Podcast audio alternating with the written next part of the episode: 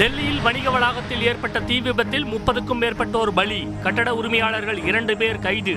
உயிரிழந்தோர் குடும்பத்திற்கு பத்து லட்சம் காயமடைந்தவர்களுக்கு ஐம்பதாயிரம் ரூபாய் நிவாரணம் என டெல்லி முதலமைச்சர் அரவிந்த் கெஜ்ரிவால் இன்று அறிவிப்பு.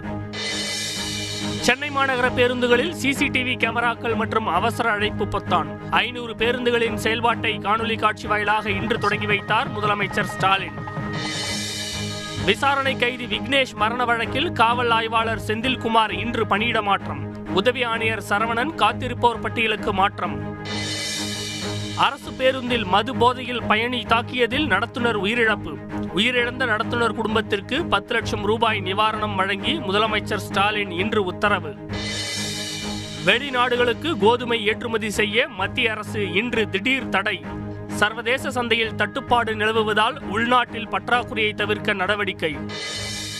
திரிபுராவில் பாஜக முதல்வர் பிப்லப் குமார் தேவ் இன்று திடீர் ராஜினாமா. மத்திய அமைச்சர் அமித்ஷாவை டெல்லியில் சந்தித்த நிலையில் அறிவிப்பு. புதிய முதலமைச்சராக மாணிக் சகா தேர்வு. முக்கிய பிரச்சனைகளில் தீர்வு காண அரசுக்கு ஒத்துழைப்பு வழங்க தயார். இலங்கை பிரதமர் ரணில் விக்ரமசிங்கேவுக்கு எதிர்க்கட்சித் தலைவர் சஜித் பிரேமதாசா இன்று கடிதம். நான்கு புதிய அமைச்சர்களுக்கு பதவி பிரமாணம் செய்து வைத்தார் அதிபர் கோத்தபய ராஜபக்சே